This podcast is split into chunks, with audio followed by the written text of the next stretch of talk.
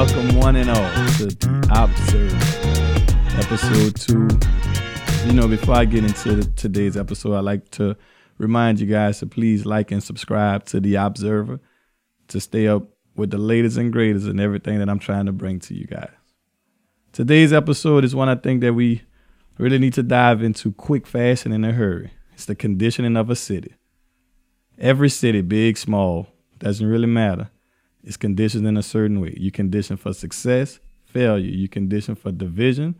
You condition to be together. I believe as though our city needs to take a step in the right direction of reconditioning the mind. Number one, we are all in this together. We need to realize that we are all brothers and sisters. We shouldn't be divided by race or religion. And we all have our personal beliefs, and I understand it. But at the same time, we have to come together if we want a better tomorrow. One of the biggest things I see as a as a mental hurdle is this city has been conditioned with a no mentality, which means no is no. If I tell you no, then I can tell this one no, and I can tell that one no. If we always live by the no mentality, this city will never grow. There's just no way for anything to grow by saying no. Sometimes you have to say yes, even in the face of adversity, even in the face of fear, even in the face of unknown. Sometimes you just have to say yes and can learn from the mistakes of saying yes. But I believe that this is a city that has been conditioned to say no because we are afraid to make the necessary steps and mistakes it takes to grow. And I think that that stops now. And that is what I'm observing.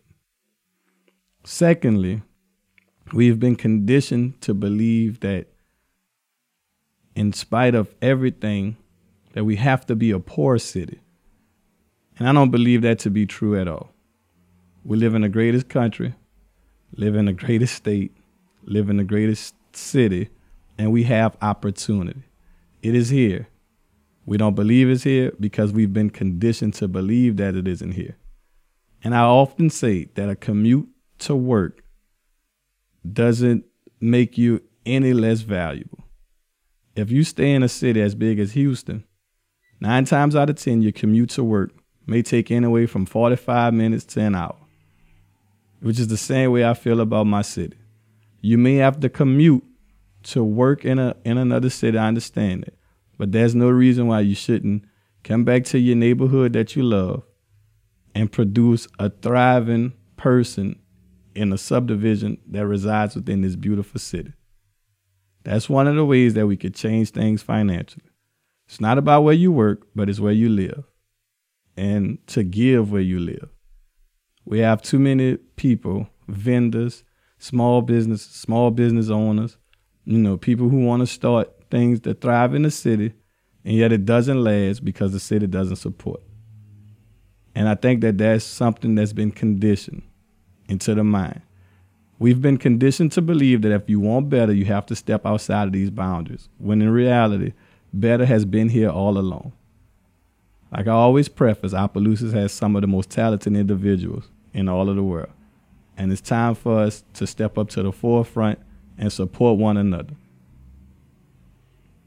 I will be honest one of the biggest things that I dislike about this city is the amount of loan companies. and I dislike it so much because that has been conditioned that if if we don't have, then we should go out and borrow until we do have.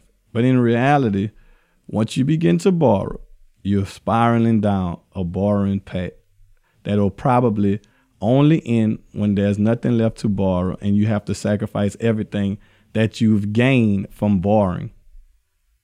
I think that it is time for us to gain some financial literacy, for us to sit back and examine the choices that we make today to have a better tomorrow. I think it's time for us to understand that the ways of old are just that old.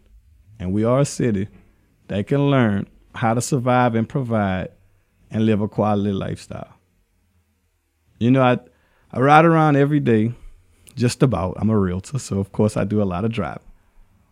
And me, just as you guys, have been conditioned to look at the streets and I complain. And yet at the same time, I, I realized one day while I ride, and I said, you know what? I, I, I challenged myself. I said, I'm going to ride on every street, well, just about every street. And then when I get to the pothole, I'm going to look beyond that pothole and see when I get to the next one. Because to be honest with you, we've all been conditioned to believe that our streets are just nothing. When in actuality, if you look at other places, you know, real third world countries, those streets are really nothing. And listen, I would not say that we don't need new roads because indeed we do. New roads will take us to better places. But I'm more concerned about the better places. Where are we going to get as a city to having places of enjoyment? I've often said I would rather a place to go than a smooth road to ride on. Because a smooth road will only lead us where? Out of Opelousas.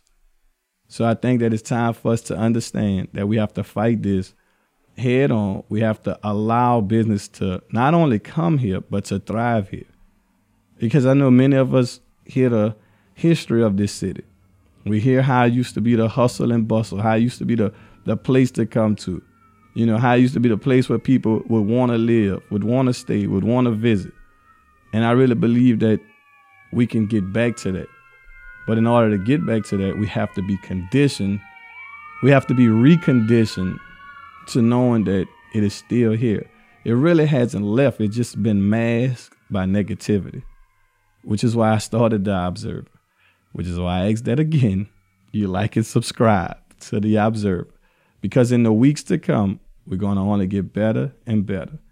This is our reconditioning. I'd like for all you guys to come along with this journey with me. I'd like for you guys to visit Opelousas, come see Opelousas. We still are the Zydeco capital of the world. So it still resides. You know, it's where it was born. This is where it'll be. This is where it'll forever be. So we have things that's in store that's coming that I'll talk about at a later time. But today I just came for this short segment to tell you guys that it's time to recondition. We're about to recondition, reshape, and remake the beautiful city of Opelousas. And until next time, may the best of your todays be the worst of your tomorrow.